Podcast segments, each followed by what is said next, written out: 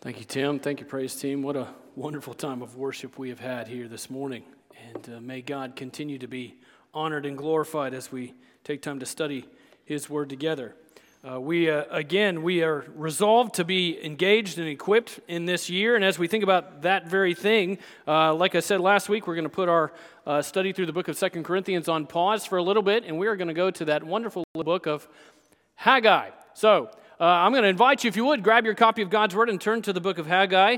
Uh, if you're looking for the route there, the easiest way to get there maybe is to turn to the book of Matthew. Back up one, you're in Malachi. Back up another, you're in Zechariah. And back up another, and there you are, you're in Haggai. Or if you want to take the short route, uh, you can grab a Bible out of the pew rack in front of you and turn to page 839. Uh, so, anyway, you can do that as well. And as we think about where we are and what we're doing, as we think about being equipped and engaged uh, for the glory of God, that we're really aiming to live for God's glory, and that would permeate everything about who we are and how we are, both as individuals and as we live and function as a church. And it's interesting as you turn in your Bibles there and as you think about where this meets us and everything else, I wonder how many times maybe you've said or you've heard somebody say to you, just give me a minute, right? Just, you know, not forever, just a minute. Maybe you heard it this morning, right? You were trying to get out of the house and maybe you were getting into the car and as you're, you know, making your way into the garage or whatever else, and you're saying, you know, we got to go. And you heard somebody say, just give me a minute. I'll be there in a second. We say it all the time at work. We say it all the time when we're, you know, talking with our children. We say it all the time when we're on the on the phone. Just give me a second. Just hold on. But I wonder if we think through how often we say that to God Himself. That He has called us to specific things. He has been quite specific in the expectations that He has upon us as His children, as those who believe that Jesus died on the cross for our sin and rose from the dead, that we are to be equipped and engaged, that we are to live and grow and reach the lost, and that He is reaching down into the motivation of our own heart, that we would stop saying, Give me a minute, and we would live for God's glory right now. So grab your copy of God's Word and read with me, if you will, in the book of Haggai. We're going to start in verse 1 and we're going to read all the way down through verse 11. So read with me, if you will, Haggai chapter 1, starting in verse 1, and this is what we read. It says, In the second year of Darius the king, in the sixth month, on the first day of the month, the word of the Lord came by the hand of Haggai the prophet to Zerubbabel, the son of Shealtiel, governor of Judah, and to Joshua, the son of Jehozadak, the high priest. Thus says the Lord of hosts These people say the time has not yet come to rebuild the house of the Lord. Then the word of the Lord came by the hand of Haggai the prophet. Is it a time for you yourselves to dwell in your paneled houses while this house lies in ruins? Now, therefore, thus says the Lord of hosts consider your ways. You've sown much and harvested little. You eat, but you never have enough. You drink, but you never have your fill.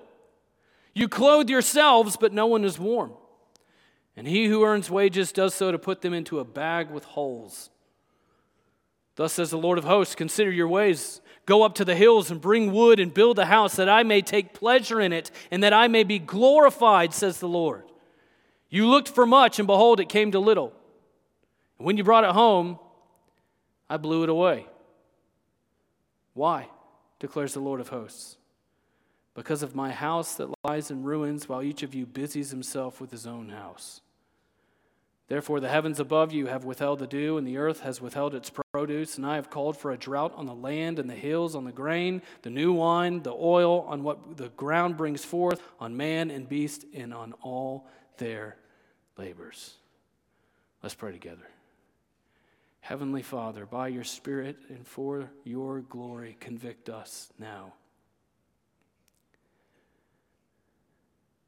Father, that you would clarify in our own hearts individually. Where we are in relation to you, and how we ought to then live on the basis of your word. Father, we pray that in this moment now, whatever else happens, may you be glorified in the ways in which we respond to the truth that you have revealed for us. Father, thank you for hope and life in Christ. May our eyes be fixed upon him as we study together. In Jesus' name we pray. Amen. It's interesting when we look at the book of Haggai and you think through the details of all of what we're looking at, and really it's helpful to think through the historical context of so much of what has been going on. Because by the time you get to the book of Haggai, right, the people of Judah had been unfaithful to the Lord. The Babylonian exile had taken place, which started really as people were starting to be pulled out of Judah in 606 BC. And then another wave came out in 597 BC. And then the Babylonians showed up and started to besiege the city of Jerusalem. In 587, they showed up, and by 586, they had completely destroyed the city of Jerusalem, removed the people from the land almost in their entirety, and burned the temple to the ground. They had lived in exile. And while they were in exile, in a foreign land that they were not familiar with, the Babylonians fell. You can read about this in the book of Daniel. The Persians came to power in 539 BC. Persia defeated Babylon, uh, Babylon, and they allowed the Jews, they allowed the people of Judah to return to the land, to work, and to really start on the work of rebuilding the temple. And it started for a time, but then it stalled out. There were other people in the land that did not want them to do this. You can read about this also in Ezra and Nehemiah. They didn't want them involved in the reconstruction of the temple, and so they started to get a little afraid of what was going on. And then, of course, in all the details of Persian politics, Darius comes to power in 522. And by the time we get to the book of Haggai, here it is, we're told quite clearly in the second year of Darius the king, in the sixth month, on the first day of the month. And usually, as we read along in the biblical text, we read these things, we're like, you know, we're able to narrow it down to some degree and get, you know, the, the date right. But as we look at this, we're able to get down to such specific date as we could say this was revealed on August the 29th, 520 BC. The word of the Lord came by the hand of Haggai the prophet to Zerubbabel the son of Shealtiel, governor of Judah, and to Joshua the son of Jehozadak. Haggai, whose name means festal or to celebrate. And you can see, as you read, if you would read along in the book of Ezra, you could see in Ezra chapter 5 and verse 6, as the temple is eventually constructed, reconstructed, you see reason for celebration. Zerubbabel, whose name merely means begotten in Babylon, he's the governor assigned by Persia to rule in there, in that place. And jo- Joshua is the high priest. Lots had happened. Life was busy. They'd been back for a while. Some of them had been back for 16 years. That's a long time. And in 16 years, or whether or not it was less than that, even still, it doesn't take long for us to settle into ruts, to just get into the pattern of things. And ultimately, what was happening here is they had gotten into the pattern of simply focusing on themselves. And it takes God Himself in a work of His goodness and grace to look into our lives and then ask us, what time is it really? Because we read in verse 2, it says, Thus says the Lord of hosts, these people say, The time has not yet come to rebu- rebuild the house of the Lord. The Lord of hosts, the Lord, the sovereign Lord over all the armies of heaven. It's helpful to remember who's speaking here. And we think, okay, we're going to listen up. And he says, These people. They say, Not yet. Or to say it another way, just give me a minute. We're not saying never. We're not saying we'll never get to it. We're just saying, not yet. At first, they were scared about rebuilding the temple and all the opposition that they had faced, but by this time, 16 years in, they had other things to do. It's just bad timing. It's bad timing to focus on God's glory. It's just stringing God along to a degree. And it's like saying, it's like for the people to look at the Lord and say, Yeah, we, we get the whole thing about the exile. And yes, we are very thankful that you brought us back home from exile and gave us the land and everything else. But I really just need some time to focus on myself right now. And we, as New Testament believers, can easily fall into that same pattern, can't we? Can find yourself saying, Lord, I don't want to focus on your glory and your worship. Because as we think about in a New Testament pattern, the temple, we're not talking about rebuilding real estate here. We're not talking about refurbishing things that are around us. We're talking about the posture of our heart and the glory of God in the midst of it. That Christ is ultimately the one who is greater than the temple, and that we are God's temple, those who trust in Jesus Christ as Savior and Lord, who are to focus on the glory of Christ. And it's so easy to say, well, I'll get to it whenever the new year comes around, or I'll get to it when things slow down a little bit. It's just not yet. I've just got some other things I've got to do. I mean, we, we thank you for that whole salvation thing. We thank you that you, you know our sin, and even in your love, you sent Jesus to live in perfect righteousness, to die on the cross for our sin, to bear the full outpouring of the wrath of God against our sin, to die, to rise again, to ascend into heaven, to be our advocate before the Father, that you have called us to repent and believe, and you rescue us by grace through faith. We get all of that, but I just need a little time to focus on myself right now. How convicting this really is. Brothers and sisters, let there be no more delays. Live for God's glory now. Whatever it is that is your hindrance or hang up or whatever else the case may be, that is your excuse to not say no, but to say not yet. It's time to Throw your life into the hands of the sovereign Lord who saves you, who sustains you, that you would be equipped, that you would be engaged, that you would be involved, and there would be no more excuses.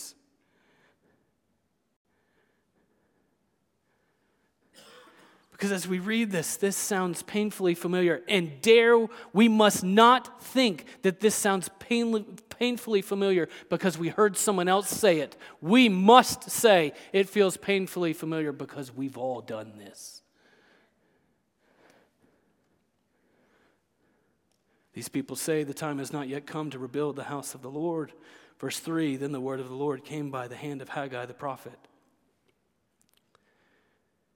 Is it a time for you yourselves to dwell in your paneled houses while this house lies in ruins?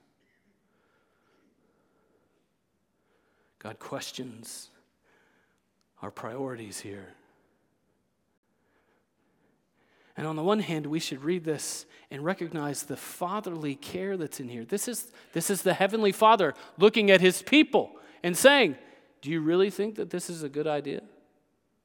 I wonder how many times we've heard our parents say that to us, looking at what we're walking into or looking in the ways in which we involve, get involved in things, and they're like, Do you really think this is a good idea? Is it a time for you yourselves to dwell in your paneled houses? Not just built, not just livable, but ornate to an extreme degree. And that really, this is a stall tactic without end. There's always another thing to do, there's always another project. If you're familiar with the honeydew list, somehow you never get to the end of it. There's always more to do. There's always something else that needs addressing. This is, you know, fixer upper long before fixer upper ever was a thing.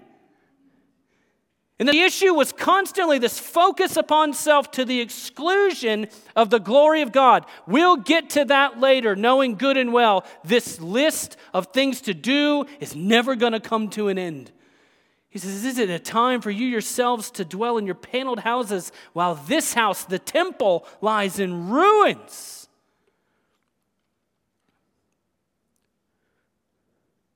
It's an expression in action that displays severe disrespect and disregard for the Lord God Himself. I mean, I, I can't imagine any, any of us getting away with, you know, you look at your wife and be like, look, I know the house does not have a roof on it, but I've really got to drop a few strokes on my golf game. Would that work? Like, look, I know there's walls missing in the house and it really needs a lot of attention, but the car needs to be waxed. Like, what are we doing here? This focus on self and neglecting worship, that this is about more than just the money here. This is about our time and our focus and our attention and our excuses so easily expose our hearts. This is about more than a place of worship. You think of the temple itself, the place wherein sinful man is reconciled to a holy God, where the sacrifice of atonement was made, where mercy and grace and forgiveness is known, where holiness is on display, where worship and awe and wonder took place all the time. And as New Testament believers, that should be going on right here. That we are to live for God's glory in Christ, that atonement is applied, forgiveness of sins displaying His glory, and it's time to invest in the glory of God in our lives. That we must not care so much about externals while the temple lies in ruins. And that this ought to be on display amongst our families and all of our planning and all the paths that we have in front of us. Prioritizing God's glory. No more dis- delays, no more excuses. Because in reality, disinterest is the worst kind of neglect. It's one thing to forget, it's a whole nother matter to disregard on purpose. It would be bad enough if you forgot your own anniversary. It would be worse still if you looked at your spouse and said, We've already celebrated this a couple of times, what are we doing this again for? Right? Disinterest is the worst kind of neglect. May we not be guilty. No more delays. Live for God's glory. And we are given such clear instruction here. Now consider, verse 5. Now therefore, thus says the Lord of hosts, consider your ways. You've sown much and harvested little. You eat, but you never have enough. You drink, but you never have your fill.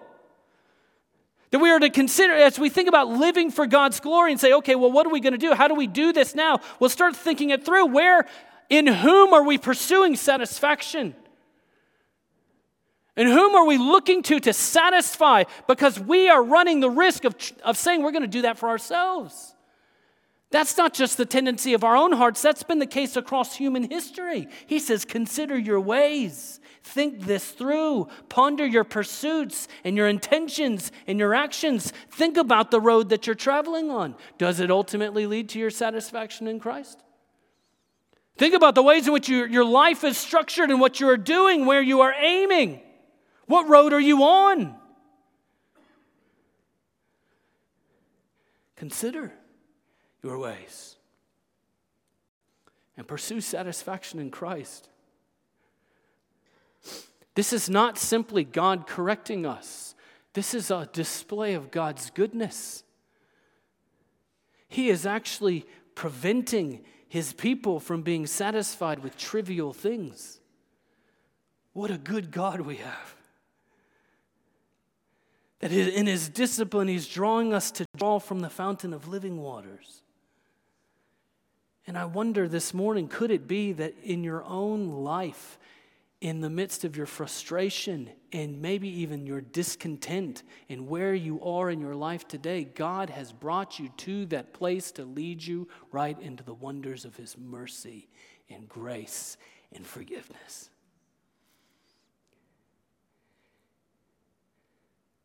So look at your life. You've sown much and harvested little. You've worked so hard. You've sown so much, put so much effort into it. You think about there are so many things in our lives that we put so much effort into only to get almost nothing out of. You think of all the ways in which we prioritize and emphasize work and just do it, just make it happen. Work is a good thing, work is not a bad thing, but he's saying, look here, if you're looking to have your life satisfied in work, it's not going to happen. You just throw all this labor and all this labor and all this labor into it, and it won't alone satisfy until you are satisfied in Christ in the midst of it and you see that this is much bigger than you just having a job. Of seeing your life and your workplace as a place wherein God has providentially given you opportunities to engage in ministry, that you can pursue satisfaction in that with your career. Consider your ways. You've sown much and harvested little. He even gets down into the reality of our own leisure and the way in which we enjoy things. He says, You, you eat, but you never have enough.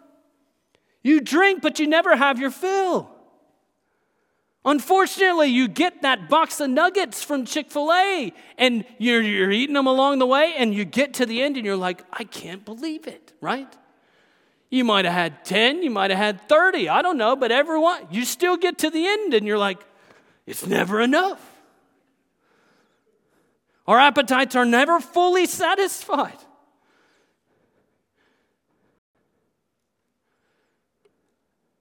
You drink, but you never have your fill. It's as though these things weren't designed to satisfy us in an ultimate sense because they're not. One cup of coffee just leads to you wanting another one. One cup of tea just leads into wanting another cup of tea. We're not meant to be satisfied in that, but whether you eat or drink, do it all to the glory of God, that when you see Christ at work in the midst of it,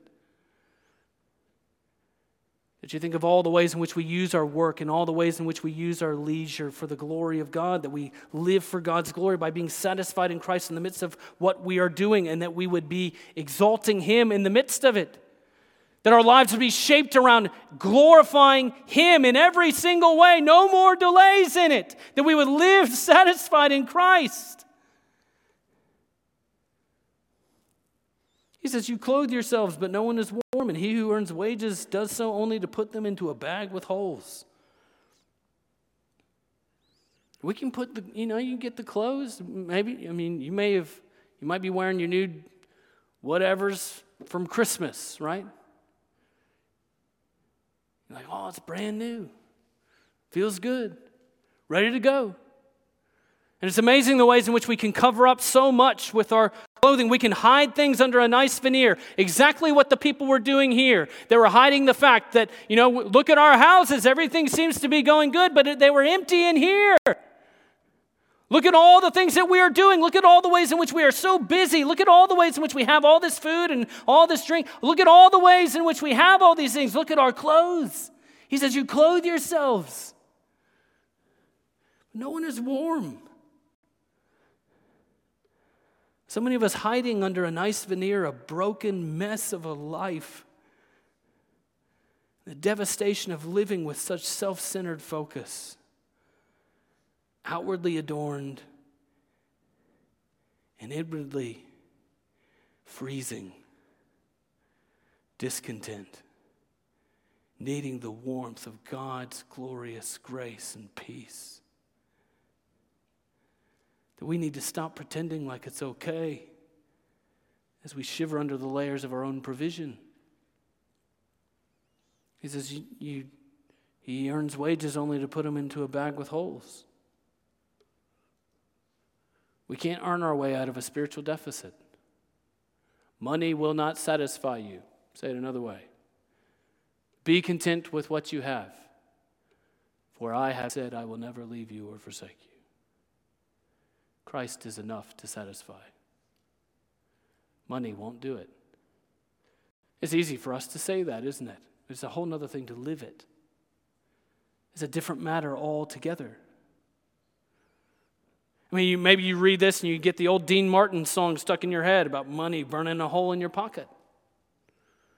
Maybe every time you go to the grocery store and you, you know you fill up your cart and it looks like you've got four things in there and you get down and you're checking out and you're like, what just happened there? It's as though there are holes in my pockets. Overwhelmingly frustrating. And you're thinking, there's, there's got to be a way out of here. The way out of here is not simply economics, He's saying all these things, God has allowed all these things so that they would look to Him for satisfaction. God is shaking us out of our ruts and all the mistaken places of our hope that we would pursue satisfaction in Jesus Christ. We would be satisfied in the atonement that He has provided. We would be satisfied in the sanctification that He is working out in us, in the fellowship that He has provided, that He Himself is greater than the temple and we have Him. Dare we not be sowing seed while ignoring the Lord of the harvest?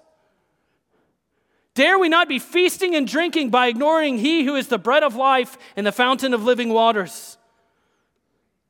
Dare we not be clothing ourselves with filthy rags while caring nothing for the righteousness that He provides?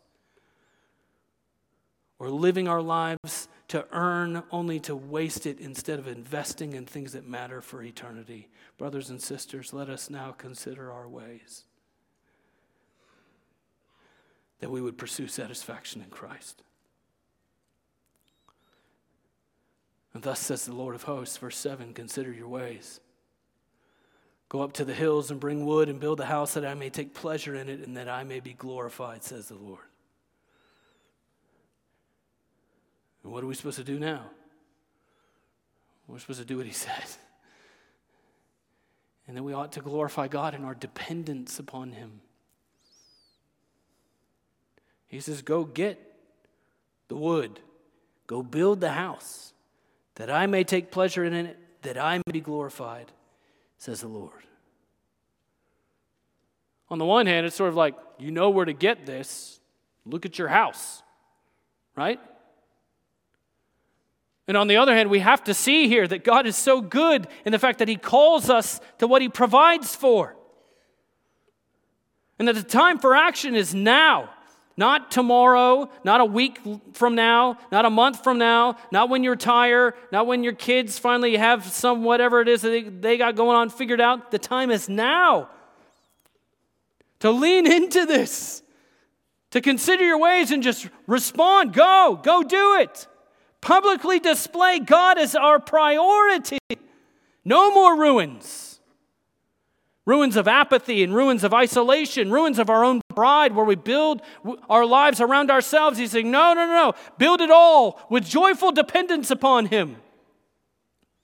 That we would feast upon His Word. We would lay our lives down in prayer on a regular basis. We would not neglect the assembling together. We would rejoice in it. We would be astounded with the just glad hearted generosity in our own hearts. And that we would see our homes not simply as places of isolation where we can hide out, but as radical, wonderful displays, as outposts of gospel hospitality. Why? That I may take pleasure in it, that I may be glorified, says the Lord. That God delights when He is clearly most significant in our lives. Is He? It's easy to read this and just not along with the facts. He delights when He is clearly most significant in our lives. But we have to ask ourselves is He? That God is so good that He will not allow us to be deluded with wrong ideas of His worth and worthiness. But who is it that you are ultimately aiming to please with your life? Are we aiming to simply take everything that He has provided for us, all the talents, all the skills, all the gifts, and everything else, and lift it up to Him and say, This is all for you, Lord? This is all for your glory. Use this, Lord. And that we would see the delight of dependence upon Him to take our meager offering and do magnificent works of His glory and grace through us. He says, Build the house that I may take pleasure in it, that I may be glorified. It's hard not to think about construction here and think about all of what that means because one part of construction, of course, is removal. And I wonder in our own lives what needs to be removed. That before we can build right, sometimes things need to be taken out. And I wonder if there are things in our lives that are just lingering in the, the temple of our own hearts. We just need to ask God to remove it. What in us needs to be restored? that we would look to Him and say, Lord, help me. Lord, work this out in me. Lord, I know you provide in ways that I need. Lord, I depend upon you for salvation and sanctification to grow me, to equip me, to lead me into being engaged, that I would depend on what God has provided and glorify Him.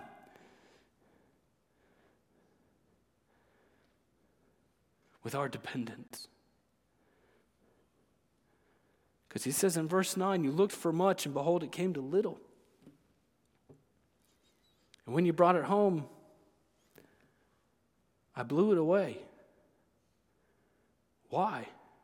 declares the Lord of hosts. Because of my house that lies in ruins, while each of you busies himself with his own house. You looked for much, and it came to little. And then we read, God blew it away. Is this mean? Where's this mercy? Is this God just being an authoritarian? Or is this God exercising his authority for his glory and ultimately what is best for us as well?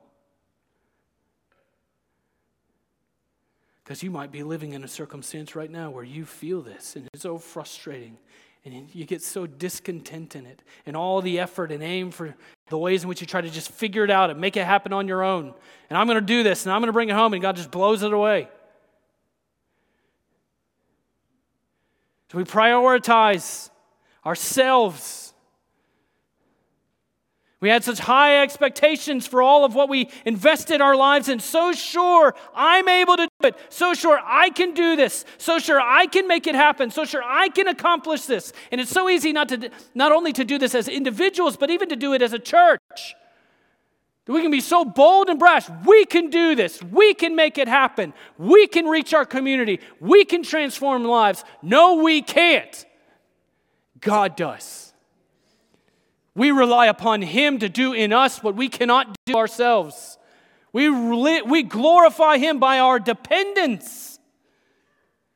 And that God, in His grace and in His mercy, is taking all these things that they were so attached to and holding fast to and just blowing them away. You need me more than you need all the accolades of your own self pursuits. God is too loving and too good to allow us to be satisfied with anything other than Him. We ought to delight in that. And I wonder if you're here and you have so many questions of your own life of why isn't this working?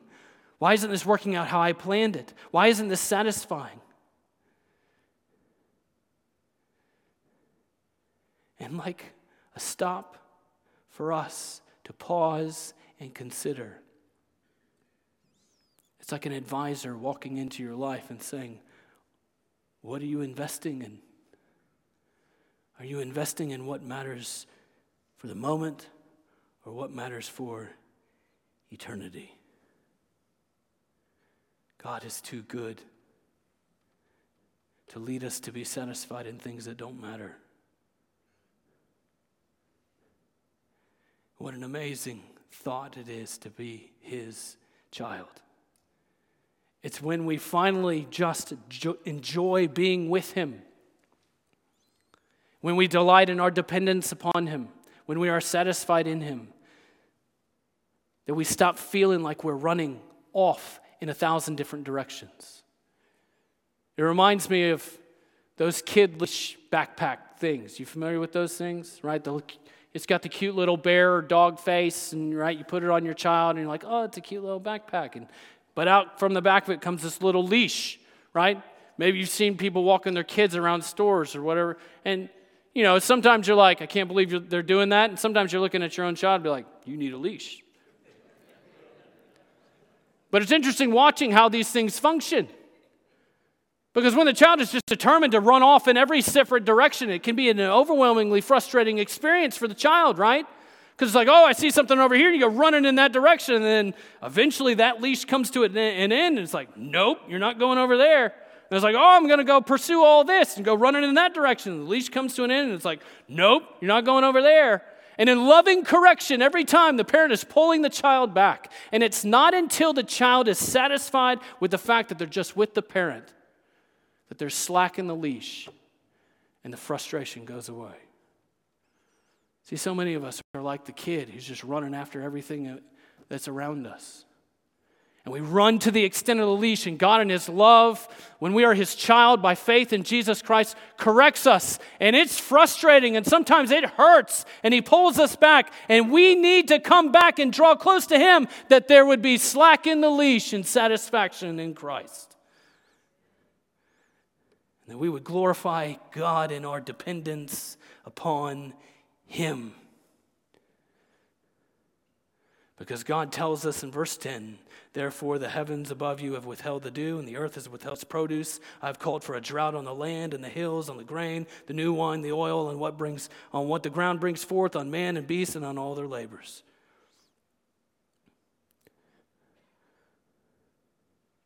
Don't toddle with trivialities. Let's not look at daily life without dependence on our glorious God. Because He's able to take all these things that we just want to pursue and want to obsess over and want to just be consumed with, and it just dries up. And it's frustrating. And all the ways we can say, I'm going to fix this, I'm going to fix this, I'm going to fix this, and then a drought happens, and like, I can't fix that. And that God is in His grace leading His people away from this idea of, I'm going to do it myself, to simply being on our knees and saying, Oh God, help us. And He does. How loving it is that He would correct us in this way. That He would bring us to an end of ourselves, that we would enjoy Him. Listen brother or sister in Christ. For everybody in here who knows Jesus Christ as Savior and Lord, who has repented of your sin, who has trusted in Christ, crucified and resurrected, listen. Don't spend your life on what will never satisfy. Invest your life in the things that matter for eternity.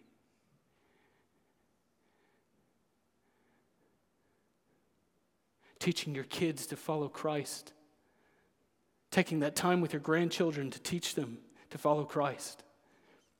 Investing in reaching your neighbors, investing in being equipped yourself to reach your neighbors and friends. Don't spend your life on the things, investing in only the things that you're going to get some measure of fleeting fruit out of for a moment, but the things that you will forever look to Christ and say, God be glorified in Christ through this for all eternity.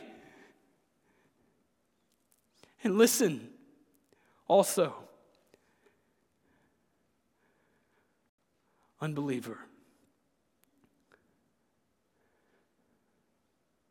Nothing in this world will satisfy you.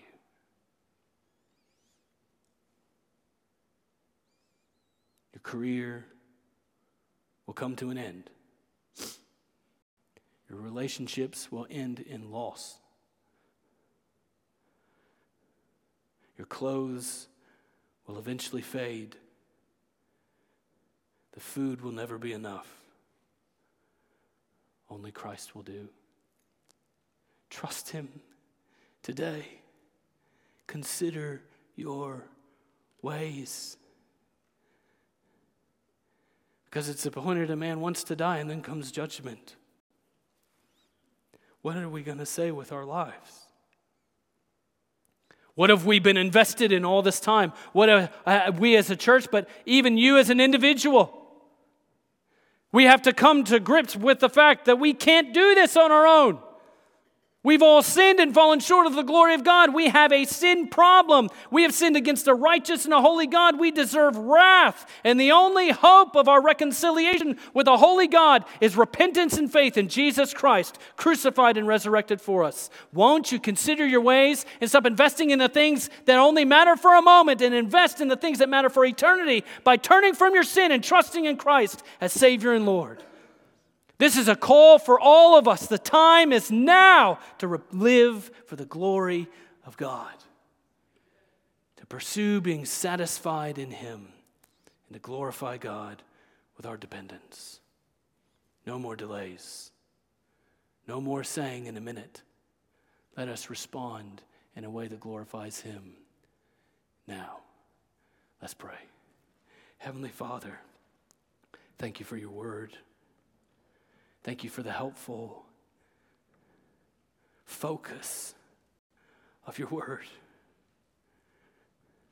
And Lord, we pray that by your Spirit you would make direct and immediate application of it.